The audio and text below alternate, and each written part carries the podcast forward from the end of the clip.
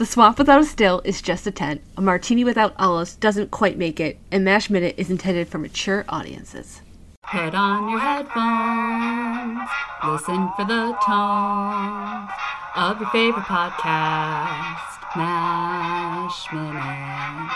Well, it's a minute-by-minute detailed analysis of the movie without which the series wouldn't exist. Megan and Tierney and guest will make three. Goddamn army, Mash Minute. All right, let's fire this one up because uh, we got, there's going to be a lot of hate in this one. We got to talk about hate. Mash. We got to. Yep. And we sound so enthused. You wouldn't know from my tone of voice, but this is Mash Minute, what I usually call a fabulous podcast that analyzes the Robert Altman film one minute at a time from nineteen seventy. And I'm Tierney Steele. And I'm Megan Coleman. And I'm Paul Sullivan, the creator of Sully Baseball. And that's all well and good, but this is Minute twenty-five, which starts with Painless and Vulner peering through the operating door room door's window. Yeah. Whoa, that's a phrase. To watch Trapper John operate, and ends with a P A announcer stumbling over a medical word. And that's all well and good, but this minute sucks. Yeah, it doesn't... It didn't age so well, did it? To yeah. put it mildly. And it's yes. funny that there is a line in the surgery scene that does cra- that does to this day crack me up, which is, as Trapper's there, and he says, if this guy knew the clowns who were operating him, I think he'd faint. And then Ugly John says, I think he has. I mean, that is a really funny exchange. And if they cut to the next scene at that moment, this would be a wonderful scene. But unfortunately, the Maybe- nurse... I don't even like that. That feels like a laugh track moment, but maybe it's because the scene keeps going and there almost is a beat where in the T V show, when it was aired, that's where the laugh track would go. I yeah. hate that. It's uh-huh. so, like, this so-called joke, like, it's a terrible joke, and you can tell a terrible joke in this movie and have it be funny that it's terrible. Like, you know what I mean? Like, there is a way to sell that. Like you I, said, maybe with different editing? Maybe. I just think that there is a gallows humor to that mm-hmm. moment that they're, you know, they're cutting open this guy's chest and they're cracking jokes as they're doing it. I mean, that's a tone of the yeah. film right there. Yeah. But then... But then Trapper insults Leslie, who I is the nurse that I've specifically called out as being awesome in an earlier scene when they're doing the triage. And she's supporting a guy who's got like six inches of height on her and who knows how many pounds. And has in no way shown herself to be a bad nurse at all. Yeah. She seems um, to be totally competent, you know. Yeah. Yep. What the f- is this guy's problem? And yep. the fact, you know what? Actually, it doesn't even bother me because if it had just been Trapper, I would have just assumed, like, whatever, Trapper's a joke, or Trapper's a jerk. We know he doesn't respect women, blah, blah, blah. It's that Hawkeye gets all over her, too, on his behalf. Yeah. Yeah, for those of you playing along at home wondering what the hell we're talking about, um, he says when she was slow giving him a suture or something, mm-hmm. in front of everyone, and with everyone watching, he says, it's a good thing you have a nice body, nurse, otherwise we'd get rid of you quick. Yeah. And that line, uh, no matter how good a surgeon you are, would get you fired today. Yeah, well, first, he has that attitude, like, come on, I need, and I, I could get that, that thing. Hawkeye, even before he says that, says, keep ahead of him, baby, will you? We need a couple more stitches in there. It's like middle fingers all around. And that, and then, and then, yeah, Trapper, that it's a good thing you have a nice body or we get, and, oh, uh, and then Duke tries to make the insult direct because he's like, don't stick me, which also an, an insult to the nurse. And that's when Duke says, keep it clean. And everyone kind of laughs and... This this whole minute is just like things that are supposed to be funny not hitting me right at all because I even hate the enlisted man make the stitches bigger. Yeah, that's not as problematic to me. As... No, it's not problematic, but it it again it's that gallows humor which you almost could because the, the whole reason is that they'll not heal as he'll get out. It it just pisses me off. I don't know. Yeah. I just hate it. I'm so happy at the end of this minute when we leave this operating room. You know, the, it's so funny how, you know, I look back, as I mentioned and one of the previous minutes that I appeared in, how much this film meant to me growing up, mm-hmm. and how much I loved this film growing up. When I look back and now at some of the lines that used to make me laugh out loud laughing, that I now look at and go like, oh man, did, how did I not, you know, was was I just, I mean, I guess, I, I don't know, I mean, like, I look at now, like, that line probably used to make me laugh. Like, that was a sign of, you know, his, I don't care what anyone thinks about me attitude. But now I look at it, it's just such a, a horrible thing to say in, in every way, shape, or form. This is not me being politically, I hate the term, like, oh, I'm not politically correct. No, sometimes people who complain about political correctness are usually people who are saying, like, why can't I just say that? Why can't I just say to a woman, if you didn't have a nice body, you would buy? Because that's a sh- to say. It has nothing to do with political correctness. It has to do with being an asshole. Yeah. And I find that most people complain about political correctness. If you look, not even beneath the surface, you just look on the surface, what they're saying is, why can't I be an asshole? I like being an asshole. And the answer to that is because being an asshole is very unpleasant.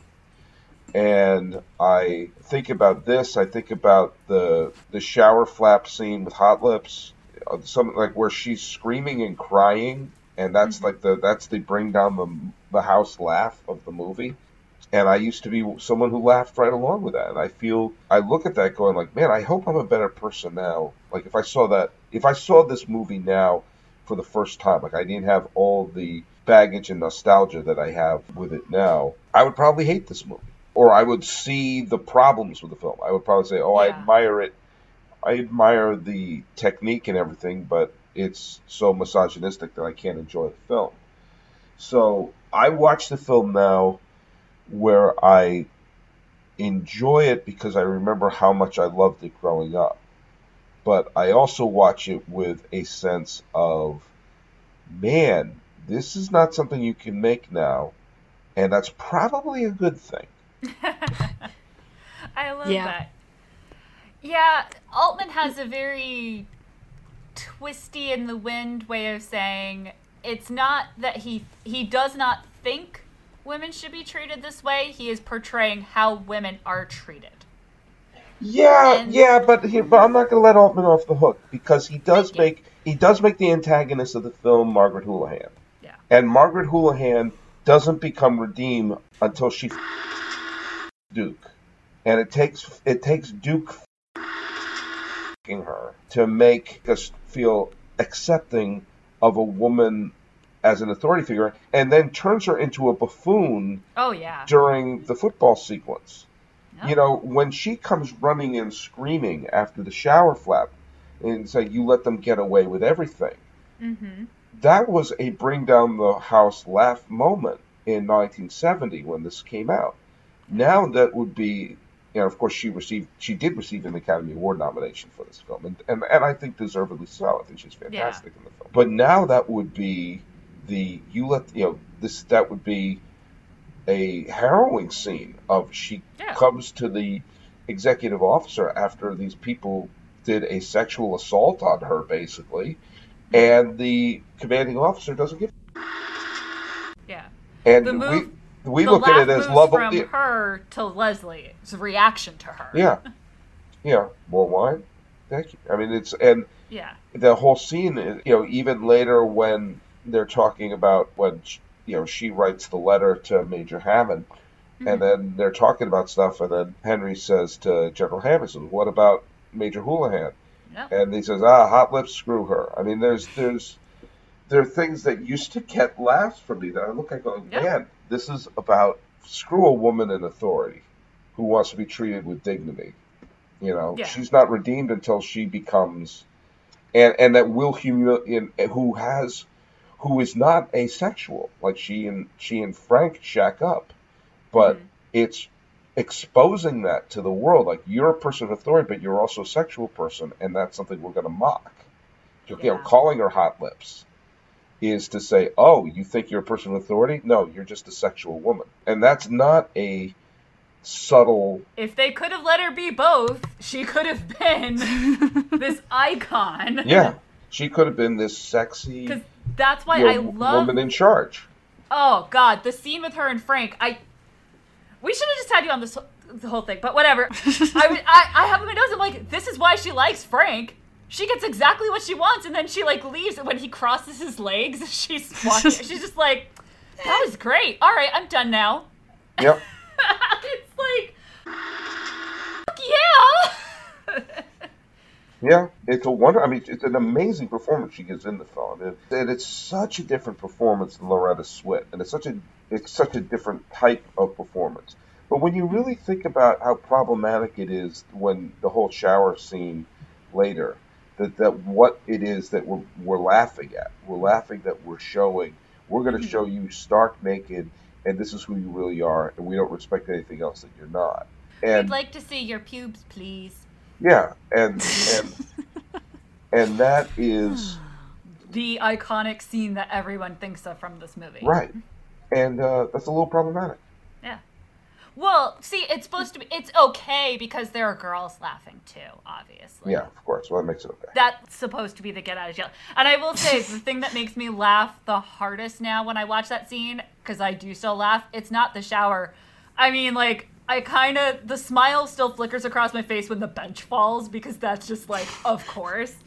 But when the nurses do run up to help her and are trying to gather up her clothes and hand them to her, and she's just like, "Keep my stuff!" It's like, and she's like barefoot running over to Henry. Like, that's yeah. the moment where, that I get some enjoyment out of that, of her just being like, "Oh, it is over." Yeah.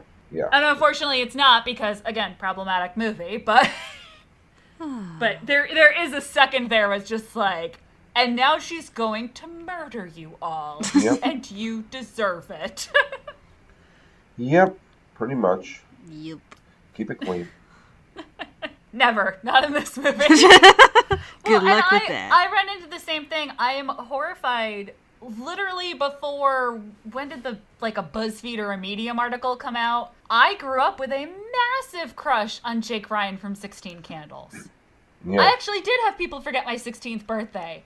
And I had a crush on a guy named Jake who drove a red car. Not that red car, but I'm just saying, like, a lot was happening in my life. And I loved sixteen Candles. Jake Ryan was the perfect man as far as I was concerned.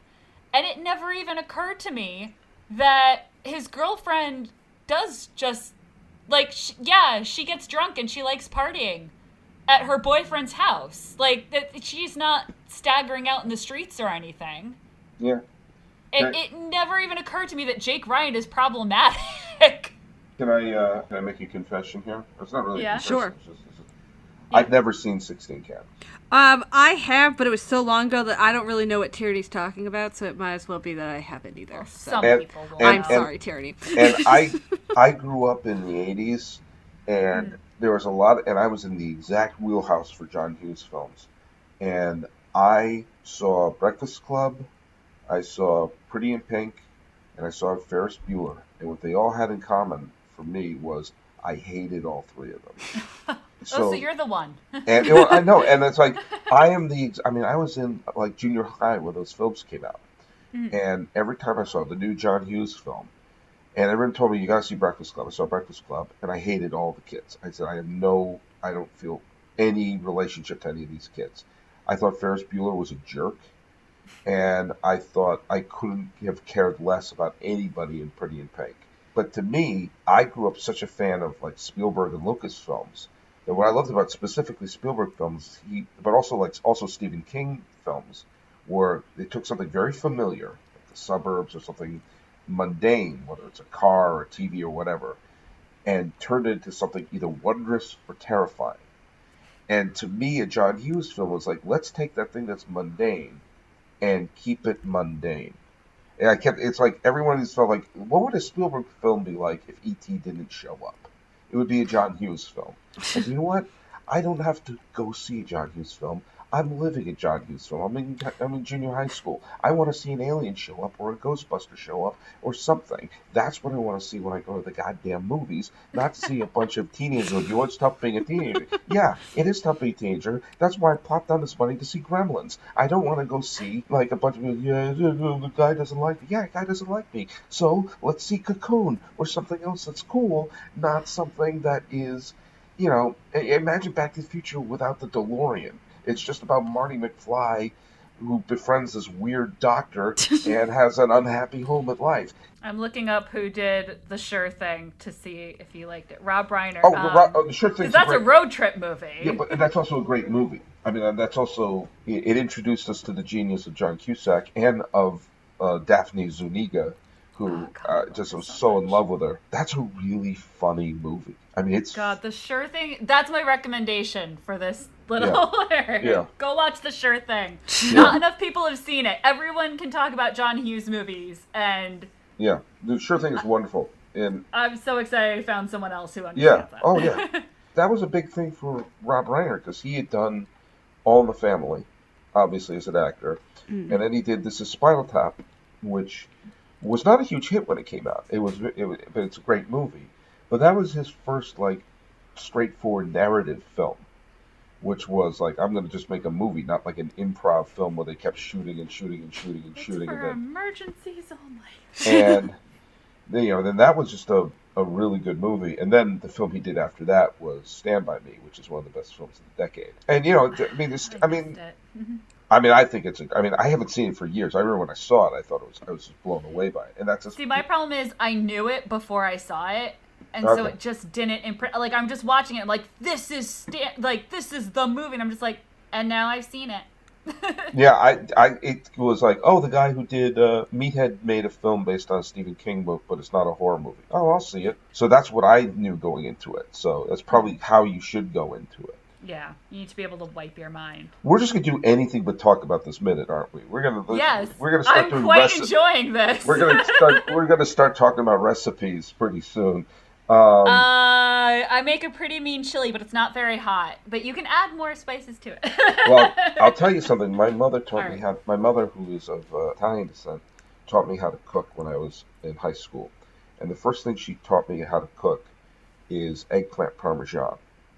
Now, there's something you should know about eggplant parmesan. And do me a favor, make sure this episode is entitled Eggplant Parmesan.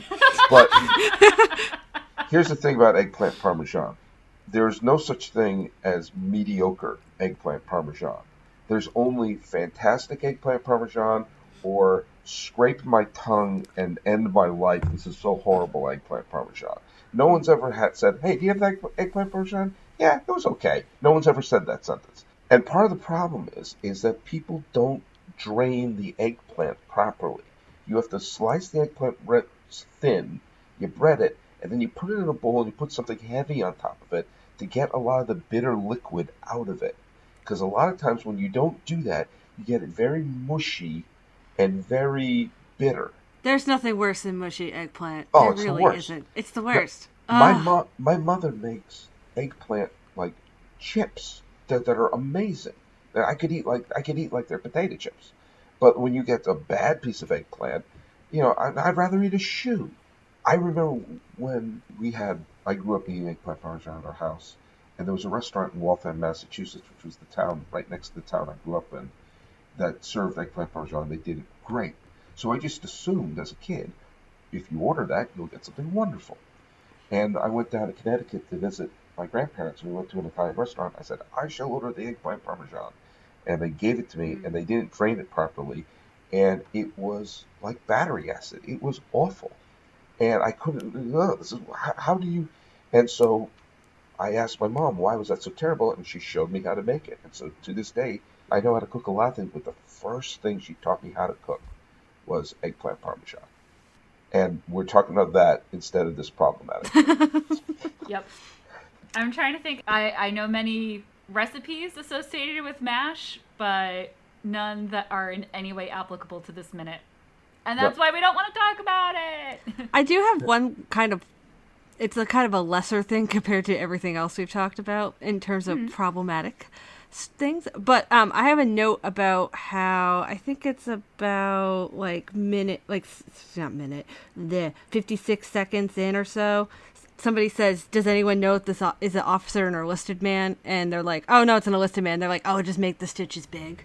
Yeah. And that kind of annoyed me. Like, I mean, yeah. I know the whole point of a MASH is meatball surgery and it's to keep you alive and not pretties. I, I, I, but I, I, it was just sort of like, oh, yeah, so everyone's getting crapped on this minute. But yeah, I don't like, have as oh. much of a problem with that because I really don't think they were going to do that. I just think that that was just Just like a yeah, just yeah, talk. Remember, but then it's annoying that that's a joke because they all laugh and he's not. You don't feel like he's the type of person who would. Yeah. You want this? You want this? Is this? Let's tie it back here. There are okay. minute. There are minutes in this movie that are like the eggplant parmesan that is good, yes. and this is like this is like the eggplant parmesan. This minute is like the eggplant parmesan that they didn't drain properly, and it's very bitter, and that leaves a bad taste in your mouth. And that's exactly. See, I had to figure you out. You did how, it. It's bitter. How do I? How do I tie this into eggplant parmesan? You what? So... I may have to drop the mic and say, I got nothing else to add to this minute. Mic drop. No, that was beautiful. That worked perfectly. I love it. I feel really disingenuous telling our listeners where they can find us to find more of this quality content. But I will just say, we've got some real eggplant parmesan for you. Okay. At mash minute dot com and at mashminute on Twitter and Instagram. We also have a Facebook group. Megan, can you say it yet without looking? Because I have to do it really slowly. It's, it's the Post-Ep Ward. The Mash Minute Listeners Post-Ep Ward. It's a closed Facebook group for talking about, like, hey, back remember back in that great minute when Tierney asked what's behind Hawkeye's? Like, if you know what it is. Yeah, please tell me. I still I throw, still throw have it in looked there. At it. I've tried zooming it in. It's driving me nuts. So, so like, stuff like that. Like, fun things. Or, like, the Seth Meyers Boston accent trailer that oh you should God. totally see because it is amazing. I don't care if it's four years old. I think everyone should see it. You mean when we run on Duncan? Or run on Duncan. Or there's the or there's the British accent who, actor who insists on using a British accent and then occasionally slips into Boston. If you're confused by what I'm saying, you should just go to the Facebook group and find it. Please do. Yeah. Please do. And Sully, tell the people where they can find you. It's like New York and Boston. It's just oh, crap. Yeah. Like, don't I don't even have mix a Boston those two accent. Up. That's what, you know, well, that's why. Says the Red Sox fan who's married to a Yankees fan. Just don't mix those two up. Megan, just don't you do know it. I have a lot of respect for your husband's Long Island relatives. Long okay? Island, we when they talk, drink coffee in the Long Island Expressway. The Long Island, yeah. Just... Use every, this would be my direction to every actor ever. Just use your voice, unless you're Meryl Streep or you're Christian Bale, who seem to be the only two actors who can be able to pull it off. Just use your voice because we know we know what you sound like. And when you go to like, ah, I'm gonna go get my car and go go. I'm one of the departed. I'm gonna go to Mystic River. I'm gonna, you know, like no, no, stop it, stop it. Now, uh, I totally had a note earlier in this minute, and I've there was never a good time to say it, so I'll just be super awkward and drop it in here. Done. When you were talking earlier this minute, there was a timbre in your voice, or maybe that's the wrong musical word, where you did sound like Elliot Gould. I was like, you did it. I don't know about mustaches, but you have achieved your childhood dream. A boy can dream. Uh, yeah, I can. Uh, uh, I'll forward you a picture of me and, and one of my many mustaches I've had in my life. Please, please drain the eggplant before you make eggplant parmesan. Talk in your own voice and drain the eggplant. If you learned anything the, from this minute. Now, by the way, with the emoji of what an eggplant is, draining in an egg, eggplant has an entirely oh, yeah. different meaning now, and that's not at all what I was trying to imply. Oh, is that not what I should be tweeting when this episode airs? Probably Paul not. Sullivan, Paul Sullivan tells how his mother taught him to drain his eggplant. that that that might be awkward. No, no, we're not going to do that. No, we're not going to do but, that. But uh, no, we're just talking about eggplant parmesan because that's what it is. Oh. But like oh. like the emoji, that eggplant also could be either really pleasurable or bitter. We're going to get back into it. You got to edit this out territory, so... I'm sorry. I'm sorry. It's all good. It's all good. Why don't you go ahead and do some plugs, um, not of emojis, but of yourself. Follow me on Sully Baseball, and you'll learn where I'm existing in the podcast world. Baseball-wise, I may be up to something new. Uh, and also uh, subscribe to the podcast Real Crime Profile or through the Wondery Network, which is a really good real crime podcast for those of you who enjoy those. And uh, there may be some more stuff, but if you follow me at Sully Baseball, you know what? You'll just enjoy life a little better. I mean, I know my life has just vastly improved. Done. And that's all I got.